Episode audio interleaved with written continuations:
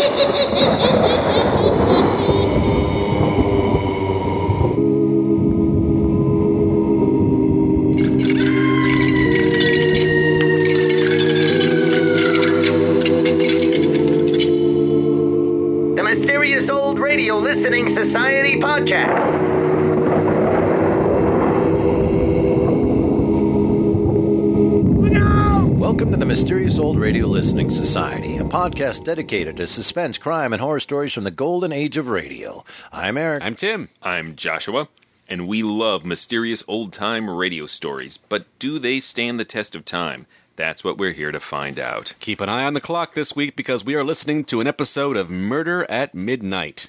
The series first aired on September 16th, 1946, and a total of 50 episodes were created for the show's run. Shows were directed by Anton Leader, and the chilling introduction to each episode was provided by Raymond Morgan. One of the most notable things about the series was the radio network that created it, a company that had just christened itself the American Broadcasting Company, or ABC.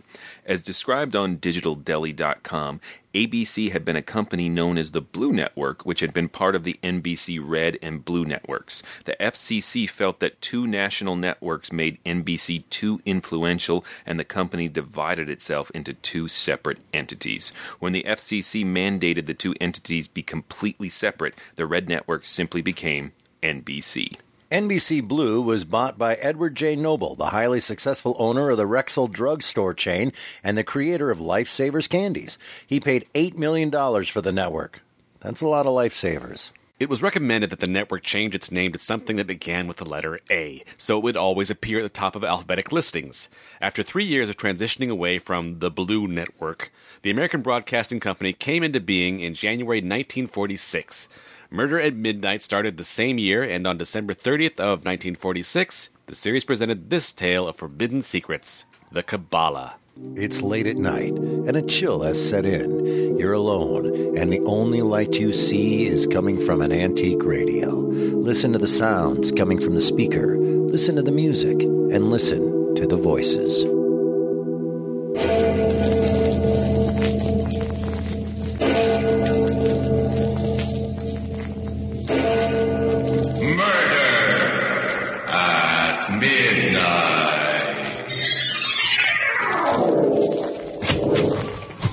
Which way did he go?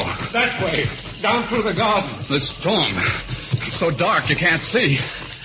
Dr. Rudd. There. There at the bottom of the terrace. Professor Laborde. Laborde, why I... Oh, good Lord. What is it? He, he must have fallen down the steps, broken his neck. He, he's dead.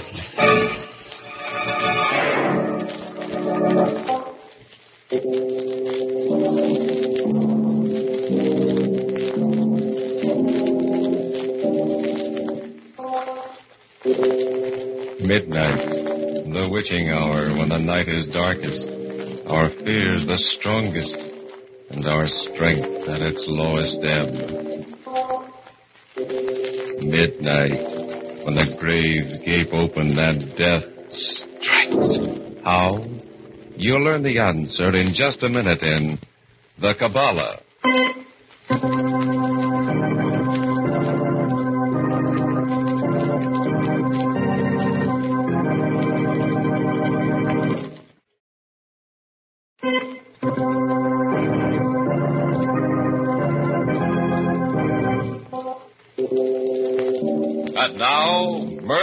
Midnight. Tales of mystery and terror by radio's masters of the macabre. Our story by Robert Newman is The Kabbalah.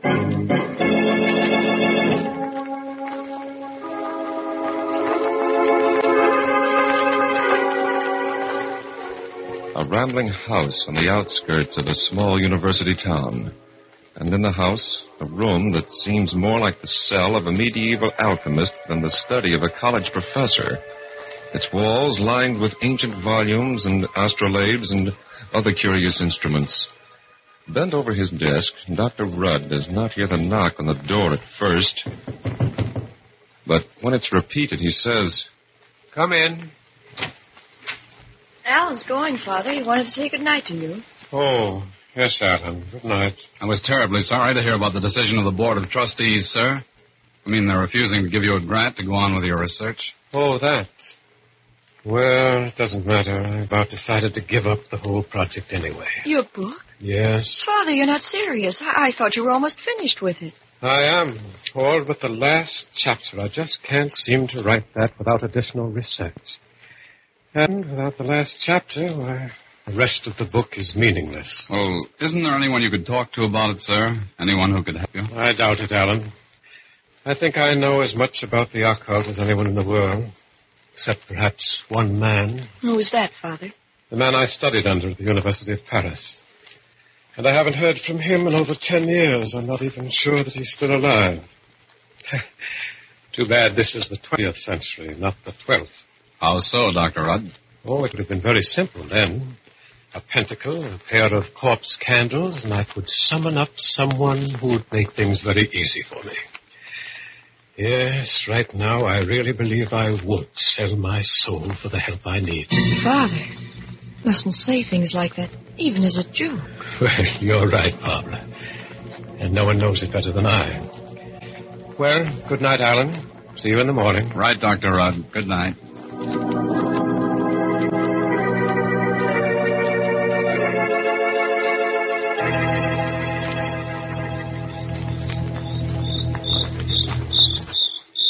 Walk you down to the road, Alan. Oh, fine, dear.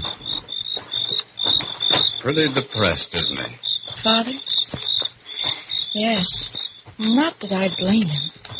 Four years' work. The definitive book on occultism, the supernatural. Alan, Yes, I see it too. Someone or something lying in the road. Come on. an, an old man, and he's dressed so strangely. Eh? Looks like an Arab. Wonder what he's doing around here. Anyway, he seems in a bad way. Here, I'll carry him into the house. You run ahead and tell your father. All right.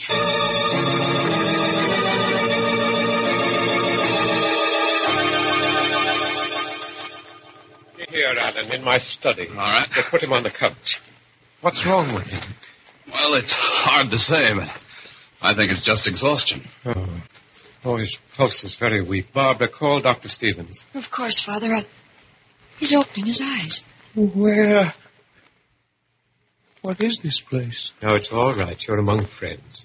We're sending for a doctor. Doctor? Ah, you're kind, but it's too late. Allah stretches his hand out for me. Nonsense. All you need is some food, rest. No, no, I, I'm dying. But if you are indeed friends, one last request. Will you grant it? If we possibly can. I am a Hajj, a Sufi. I come of a long, ancient line. Will you see that I get proper burial? Oh, yes, of course. I have no gold, no money, but uh, He's fainting. Loosen his robe, Alan. Right. Mm. Say, he's got something hidden here. A parchment scroll. the Kabbalah. You, you've taken the Kabbalah. It's all right. No, no, you must not. It's accursed. Into the fire. Destroy it. If you use it.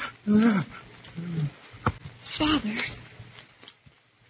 Yes. Yes, he's dead. May his soul rest in peace.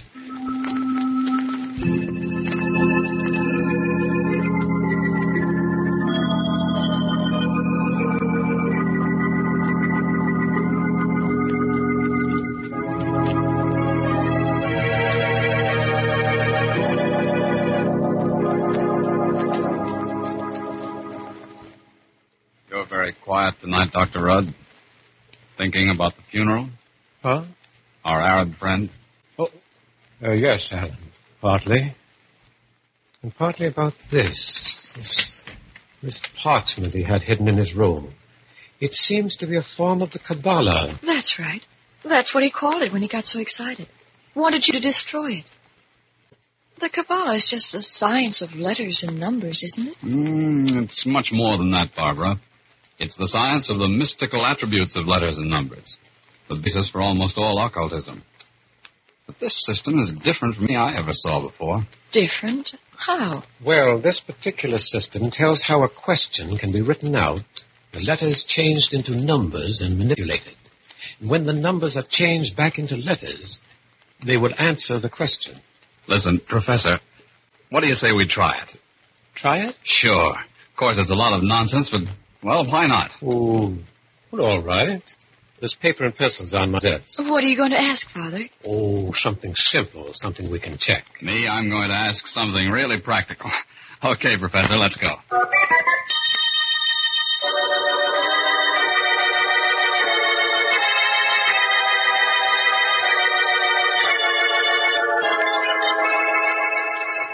How are you coming, Father? Almost finished. Now, let's see. Zadek, Mem, Vav. Great Scott. What is it? Look at this. Here's my question. Will we have any visitors today? Uh-huh. And here's the answer. Two visitors.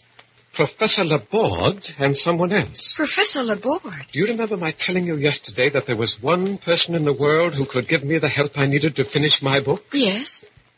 That man was Professor Laborde. Father, you you don't really believe it, do you? I don't know. Well, uh, Told you I haven't seen or heard from him in ten years.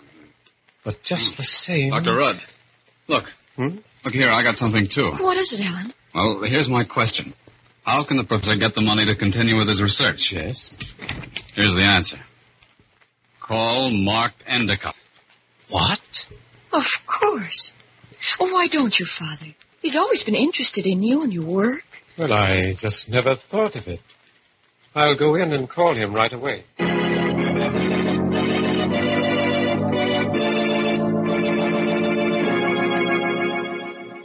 Well, Father, did you get him? Yes. Yes, it's.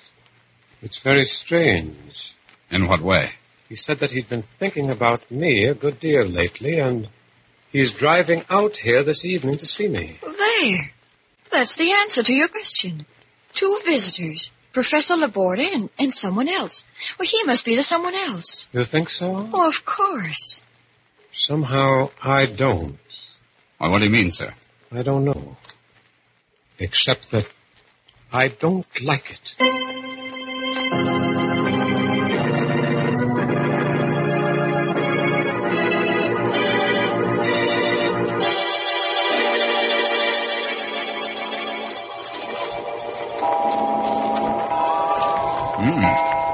It's beginning to look as if our Kabbalah's a washout after all. Hmm, what makes you say that? Well, 11 o'clock and no sign of either Laborde or Endicott.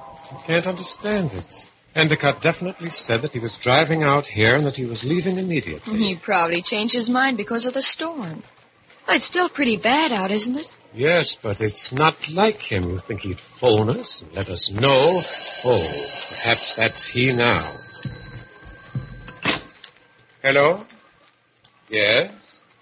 This is Professor Rudd speaking. Who? Oh, yes. What? But that's impossible. I spoke to him only a few hours ago, and. Why, I can't believe it. You're sure? Oh, I see. But thank you. Thank you very much. Goodbye. Who was it, Father? That was Mark Endicott's attorney. His attorney? What did he want? Mark Endicott was killed at about six o'clock this afternoon. Killed? On his way here, an auto accident. His attorney called to tell me Endicott had left me a $5,000 bequest for research. What? Father, the Kabbalah. It said you were to call him for the money to continue your work. It didn't actually say he was coming out here. No. Wait a minute. You mean you really think I that... don't know, Alan. But I do know that if I hadn't called him, he wouldn't have started driving here in the storm. He wouldn't have had the accident and been killed. And I probably wouldn't have gotten the money. But, Father, if it's true, if it has some sort of supernatural power, then what about Professor Laborde? It did say he was coming. Oh, please, Bob, I told you I don't know. Endicott was my friend. Now he's dead. And somehow I feel as if I.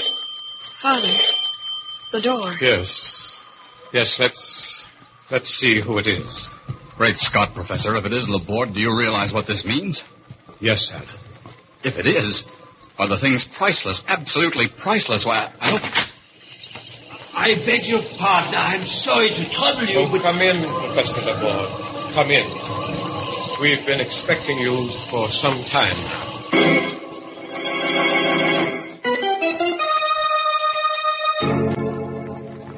Ancient manuscript which can foretell the future. A dead man and a visitor from the dead. As the clock strikes twelve for murder at midnight.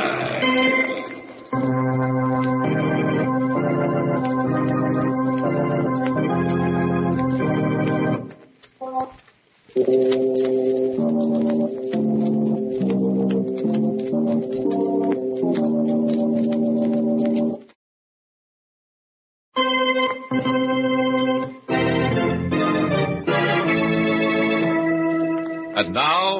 to Murder at Midnight and the Kabbalah.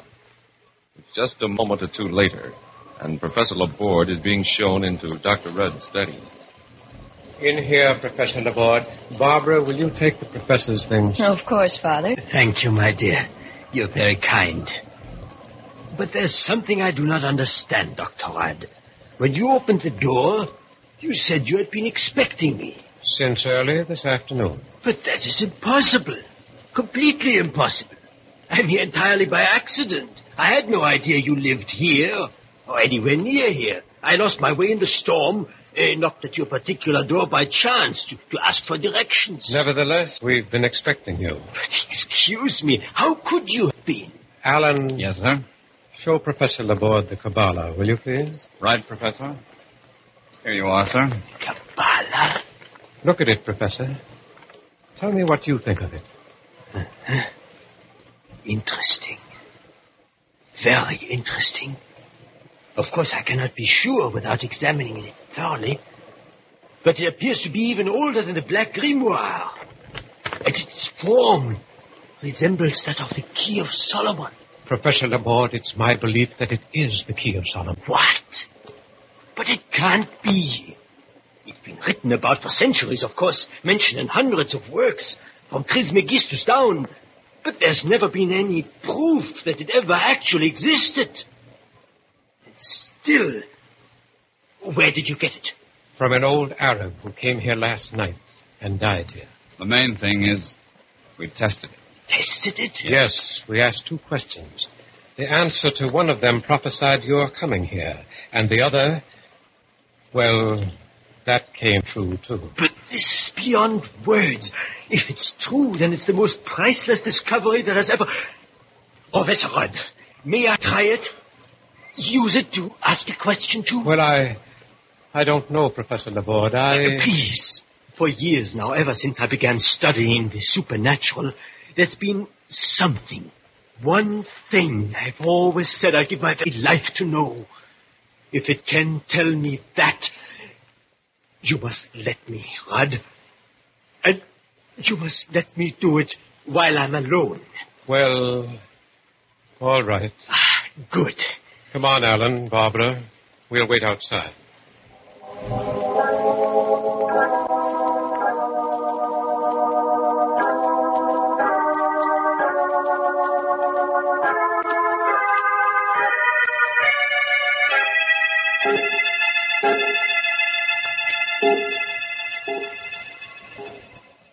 Time is it now, Professor? It's 20 hours. Hmm. He's been at it for quite a while. Yes.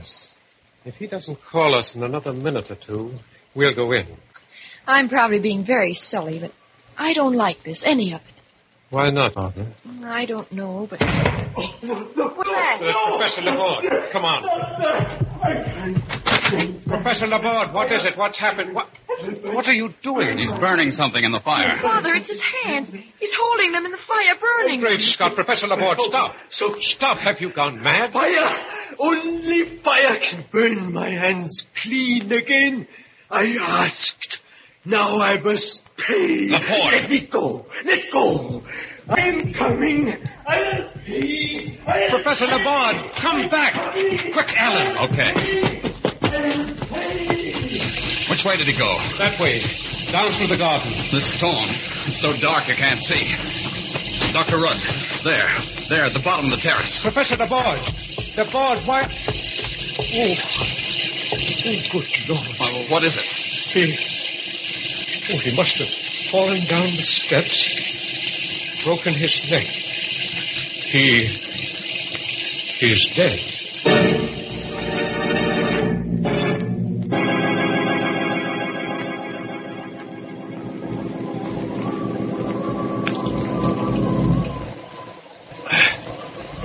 All right.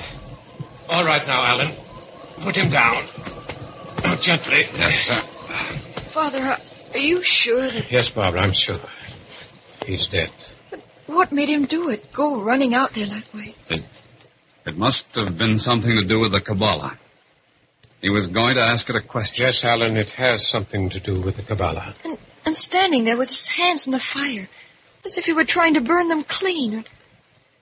Father, what was the question he asked? What answer did he get? I think perhaps I can guess. The old Arab, he warned us, remember? He said it was accursed, evil. That if we use it. Wait a minute, Dr. Rudd. Hmm? Laborde said he'd give his life to know the answer to that question. And now he's dead. Yes, Alan, that's what was in my mind, too. That and one more thing. Do you remember what I said just before you found the old Arab in the garden? That I'd make a pact with the devil, sell my very soul for the help I needed to finish my book? No, Father, you're not serious. You don't mean you really believe I've it. lived too long, my dear, seen too many strange things to disbelieve anything. If the Kabbalah is everything we think it is, if it is the key to the future, to all knowledge, if it can answer any question we put to it, then there are only two sources from which it can draw its power. One good and one evil. And. And you think. If God had wished us to be able to foresee the future, we should be able to foresee it. On the other hand, if it's evil, well, there's usually a penalty involved. Laborde. He said something about paying, too. Who- Who must be paid, and how? There's only one way to find out through the Kabbalah itself. Give it to me, Alan. No, please, no. I'm sorry, Barbara, I must. There's no need for you to stay here. Or Alan. No, Father. We'll stay. Both of us. Very well. Then here goes.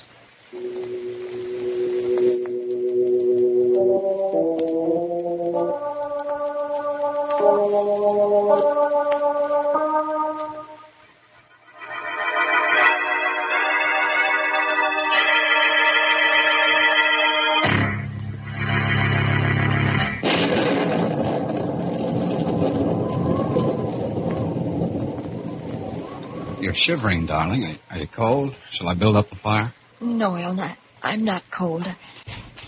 What was that? It sounded like the outside door opening. Oh, I... Father, Father, what is it? Uh, Are you finished? Uh, yes. Yes, I'm finished. And. And what? Look. Here's the question, Who must be paid, and how? and here's the answer. Turn around, and you will see.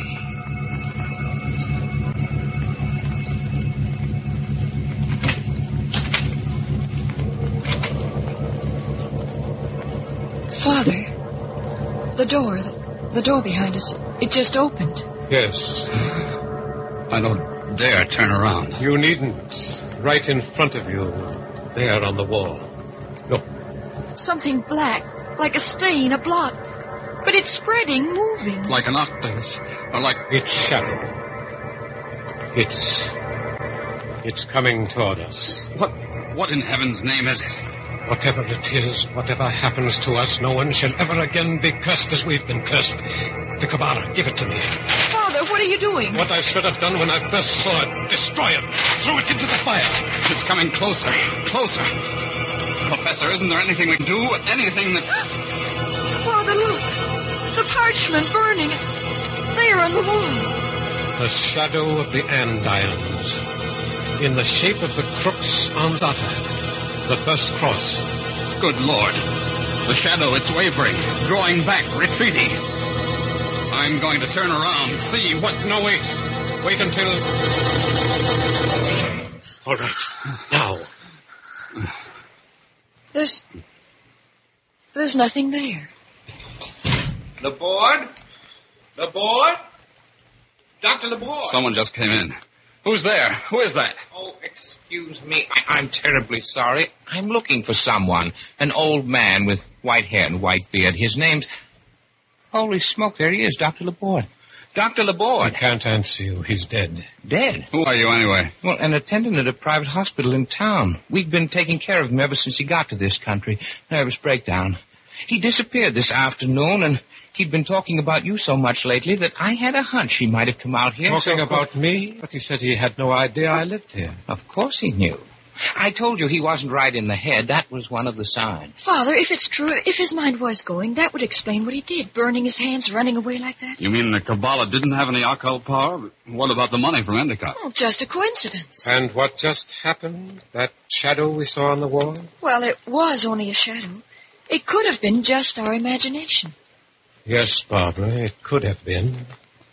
But somehow, I don't think it was.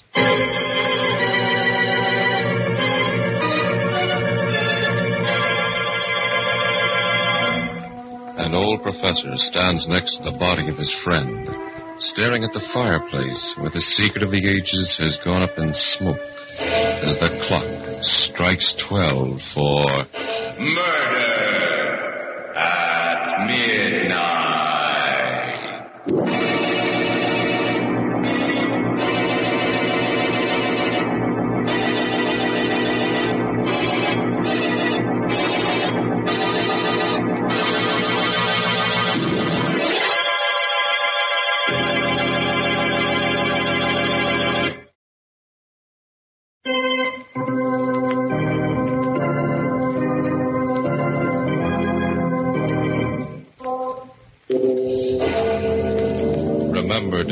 Again when death whispers from the darkness in an unknown tongue, and the clocks strike twelve for Murder at midnight.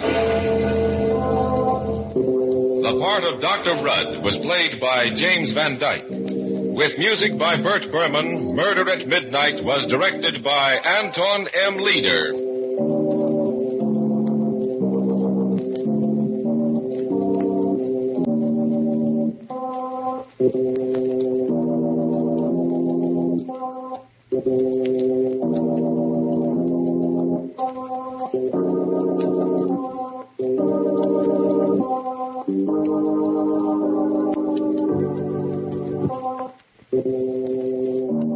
That was Murder at Midnight and the show The Kabbalah here on the Mysterious Old Radio Listening Society podcast. Once again, I'm Eric. I'm Tim. And I'm Joshua. And that was brought to us by Tim. It was Yes. his choice this week. Tim, forgive me. Have we done Murder at Midnight before? We have not, that I know of. I No. didn't think so. And I know we just did the intro and everything, but r- refresh me on the, the series and, and where it comes from and what's the history behind it. It has a list of notable writers, none of which I particularly recognized, which is a little embarrassing. A list of notable actors, none of which I particularly recognized.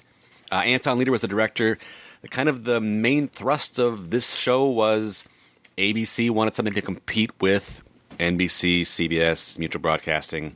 I think Lights Out was going on at the same time. There's just a lot of good shows out there in the 1940s. It's a great name. Yeah. It's a great opening. I Yes. really like the witching hour when night is darkest, our fears are the strongest, our strength at its lowest ebb.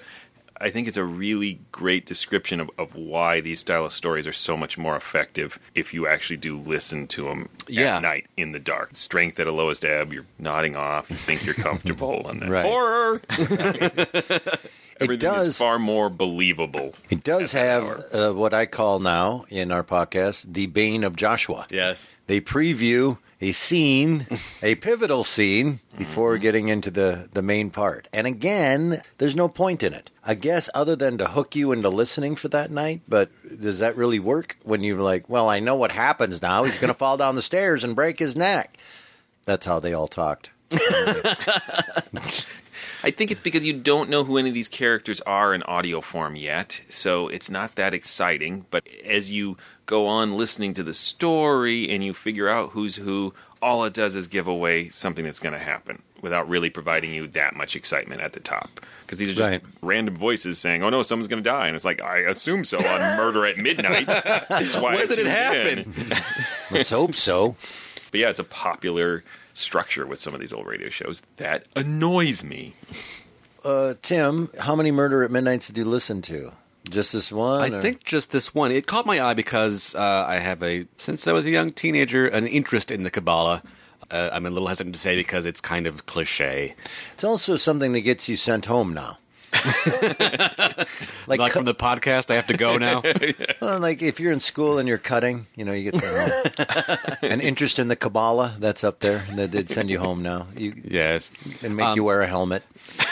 Because I thought it would be an opportunity for me to push my glasses up the bridge of my nose and talk a little bit about the Kabbalah.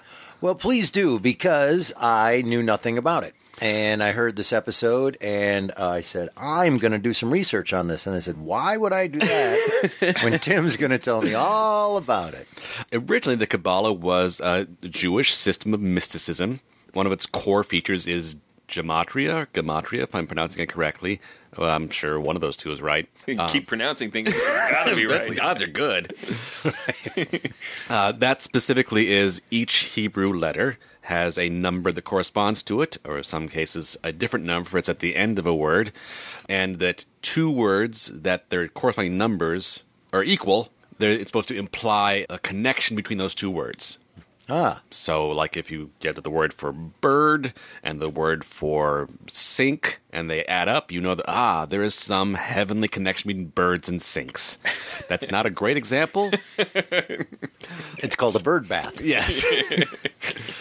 um, as time went on in the late uh, 19th century, this system became sort of mixed in by occultists and Golden Dawn, and they mixed it into alchemy and astrology and meditation and yoga, and they just smooshed it all together into a, a massive belief system that still is called Kabbalah, um, that mostly works on a system of connections. So conspiracy theories. Oh yeah, yeah, yeah. That that was my way into. I have to read all about this because I love conspiracy theories. When did this all Kabbalah, this meshing of all of this mystic? When you said the late 1800s? Or Uh, so? the Golden Dawn, which was a little bit born out of Madame Blavatsky, um, but it's really Golden Dawn is the same organization that Aleister Crowley came through. Uh, it's one of the central cores of their teaching is learning all these attributions of this letter refers to this zodiac sign refers to this tarot card, and on and on and on. Now they made it sound like in this episode that this was a 2,000 year old thing, the Kabbalah from Egypt. Original, not adding astrology and alchemy and all that other stuff. Yes, Hebrew. Hebrew, not Egyptian. Well, the Solomon connection is the Okay, I'm key with of you Solomon. Yeah, In in this story, the idea is that you're assigning uh, numbers to words, and you ask it a question, and then when you redo them and bring them back, they say something else. yes, that is abstracting it for. But that's the great thing because it's become this sort of catch-all. So for fiction writers, Yeah. you just kind of go the Kabbalah, ooh, mysterious, and then make up your own rules, like they kind of did. yes, yeah. And the Kabbalah itself is a piece of literature or a book, or is it just the name of the thought process? Just the collection of beliefs, I think. Yeah, It's because they made it also sound like the Kabbalah was a thing. He's holding the Kabbalah, you know, like the Bible, or so, you know, like he's holding yeah. a thing. I think it was like a parchment with The- some. Yes, thank you. key of Solomon. A lot of history. So Uh, that's why I wanted to do this, so I can go now. So thank you, everybody. That's all the time we have. And you were attracted to the Kabbalah stuff because uh, lonely, disconnected from his peers. I, I got hooked on Robert Anton Wilson and Robert Shea's book, The Illuminatus Trilogy, and I became a big fan of uh, Robert Anton Wilson, and that was a gateway drug to read other stuff. I have no idea what you just said. Every once in a while, uh, I I am like uh, nodding other references that other people make, and this is my time to make references. Like this is a thing that maybe three of people who are listening know. That's awesome. Everyone else is just, please talk about the actual radio thing. All right. How did this play out for you then? Did you like it? I loved it. There was the uh, mysterious traveling Arab man who has this lost knowledge, and part of the appeal is just knowing this is what made it so dangerous. Right. Just even having that information. Does anybody have any idea where where they were? Was it ever referenced like they're in Ohio or where they are? I don't remember them They saying this just said a university town. I think. Yeah. This is one small tiny thing. What's the Arab man doing here and how did he get there and But that's part of the Right. mystery. This- yeah. I'm laughing because they don't see how frustrated you just got with me. he just shook his head and went, Oh my God. That's part of the mystery. All right, I'll take that. This just shows up, but they weren't that freaked out. Like, what's an Arab guy doing here? And Yeah, are it's a we allowed to university. say they Arab just guy? weren't racist. So- that is troubling. You're right. That's not realistic. I said it was university town. People come and go. And you know, it's probably something Tim and I like gloss past because it is Right. a cliche of this genre too. The mad Arab, you know, Yeah. it's a H.P. Lovecraft type of thing, and Mm. uh, this foreigner who usually is like this canary in the coal mine, right? Right. Who's Yeah. already gone farther down this dark path than the protagonist you're following, and it's this warning sign that they, of course, do not heed. Right. So I don't have a lot of notes. Here's why. I really loved this so much. I enjoyed pretty much every aspect of this whole thing. I love the story. I didn't even know what a Kabbalah was, uh, but it's good with cream cheese. I, I, I don't know all these things you guys are saying. It- This was a really great story, and it had its terrifying moments. I loved that moment when he says, "It says turn around." Yeah. And the conclusion see. is really good. And they're was- too frightened to turn around, and they see the shadow on the wall. Yep. Ugh. Is this typical of Murder at Midnight?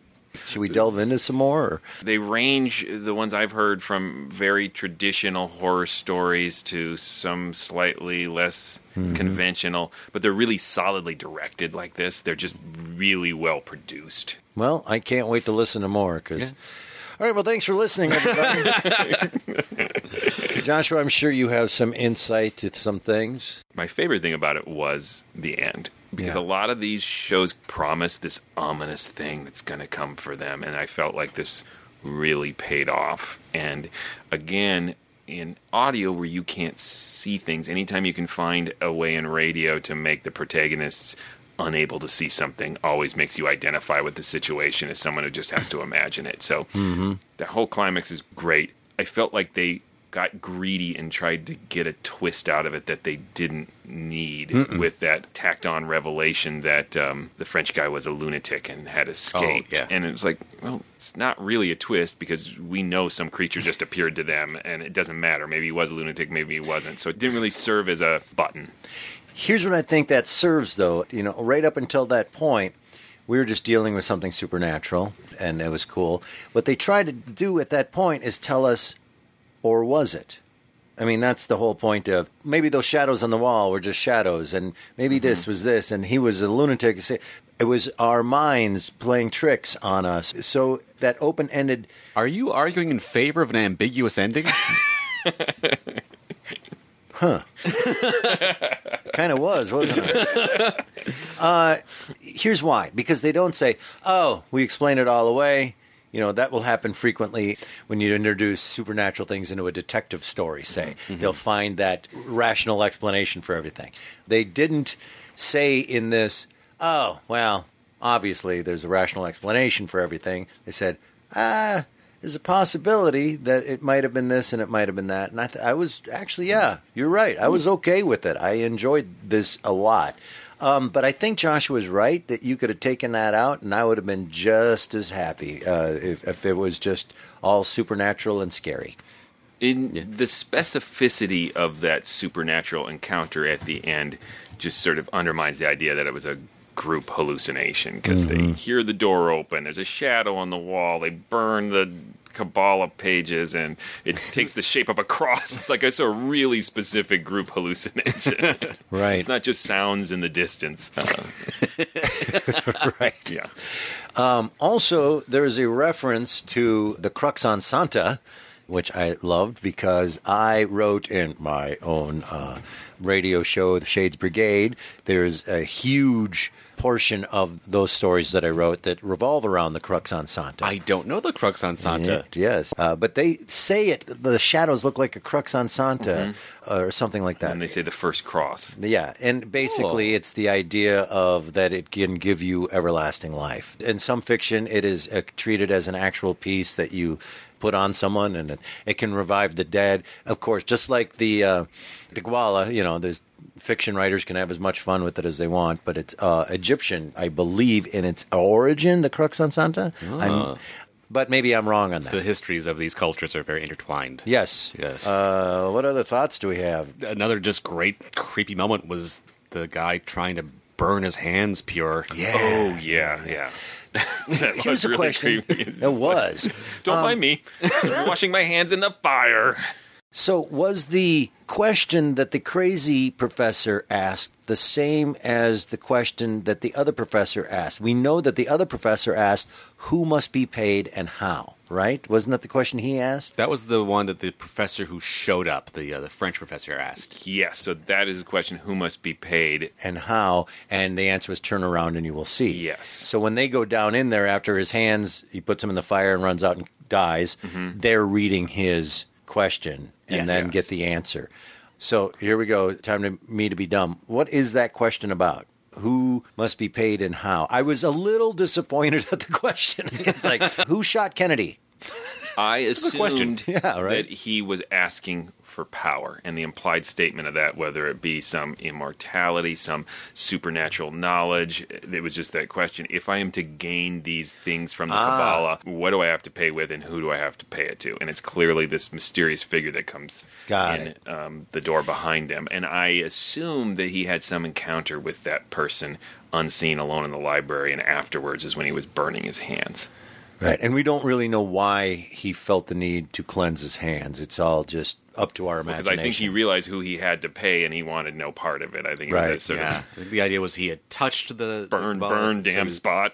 the other professor that was writing the book at the beginning is Dr. that the, yeah is that the same question then that No, he, he'd asked a pretty simple, straightforward question. yeah, who shot Kennedy Yeah, who will be visiting today? Yeah, which, oh I mean, right I'd like to know that. no I knew some that from earlier no I'm talking about the question didn't he have a question he wanted to ask to finish his chapter of the book he needed money Right. for the research Right. to finish this last chapter. And we don't know what that was, and maybe it was to get in contact with these people and get more information about the Kabbalah. Mm-hmm. Um, but then it's his um, son-in-law or The or guy the, staying with him. the guy, the vague heroic guy character asks the really practical question, like you're saying, is like, well, hey, how would you get this money? And I do like that because that is the fastest probate ever. That guy like dies a couple hours later and he gets a call. It's like, you got some money coming your way. His body isn't even cold. yeah I can't wait for that day somebody please um all right uh, are we ready to vote I'm trying to remember if there's any other little details that stuck out to me. It had a little shades of the monkey's paw to it. I oh, think very You- much you- so, yeah. that's what it reminded me of. You didn't read that in school. It's like the classic, like first horror story anyone makes you read, right? Yes You're nodding and you know, I don't know what. no I'm tired of looking dumb tonight Eric's like just bobbing his head. I've heard of the monkey's paw I don't Okay. remember it I read Lord of the Flies remember that This has nothing to do with No, I know. I'm just trying to. Madam, they made me read Madame Bovary. That's why I don't read It's, anymore. it's a lot like Madame Bovary. Is it Yeah, good? she Fear burned and- something different in the fire, but it's I'll start it. All right. Not only does it stand the test of time, it's pretty close to classic for me. I just because it has all the elements of everything that I love. I thought it was really well done, well acted, well performed. Foley, uh, the storyline was outstanding and moved. I liked everything about it. So thank you, Tim. Oh, it was it. great. Uh, I really liked it as well. Um, I think what Joshua said about the solid directing on this series really showed here that if it was not produced as well as it was, it might have faltered. Mhm. Uh, the story by itself probably has some creakiness and some holes in it, but the direction was so strong that it, it just carried it. Yeah, I agree. I definitely think it stands the test of time. I think if it has any failing, it is a little bit of creakiness at the beginning that these type of stories often have, uh, where they feel they have to put all the exposition in the first three minutes. But at the same time, we don't get to learn much about these characters and really care about them. And I know It's it's, a, it's a half hour old time radio show, but a little more character would help you invest. But again, mm-hmm. the just really strong direction, and then once the mysteries and horrors of the story kick in, you don't care because then the story doesn't become about these three characters. It just becomes about the mystery mm-hmm. of what's going on. And I'm also a sucker for historical significance uh, intertwined into a story. It's why I love the Indiana Jones movies and the you know Ark of the Covenant and all of that. And I loved that they had this piece of parchment from something that was ancient that they shouldn't say out loud or ask it questions. I, I'm a sucker for that stuff, and I love it very much. Thank you, everybody, so much for listening. Uh, Tim? Please go visit ghoulishdelights.com. You'll find other episodes of this podcast. You'll find information about our live shows. You'll find ways to contact us via social media Facebook, Instagram. Or if you just want to contact us through the webpage, that works too. You'll also find a link to our Threadless page where you can buy swag, t shirts, whatnot. Buy a whatnot. Also, if you are interested, you can go to patreon.com slash the morals and become a member of the Mysterious Old Radio Listening Society by supporting the podcast. We've got some great rewards. We've got membership cards. We've got buttons. We've got a members only monthly podcast, The Secrets of the Mysterious Old Radio. So uh, check that out if you're interested. It's fun. Also, uh, go to iTunes and write a review because we like those as well. Because I'm going to start trying to figure out the numerology involved in these reviews. I'm going to apply some of this new Kabbalah knowledge and figure out what's going on. Who must I pay for these reviews? Can you just go there and write a review that says "Don't turn around" five stars? So happy.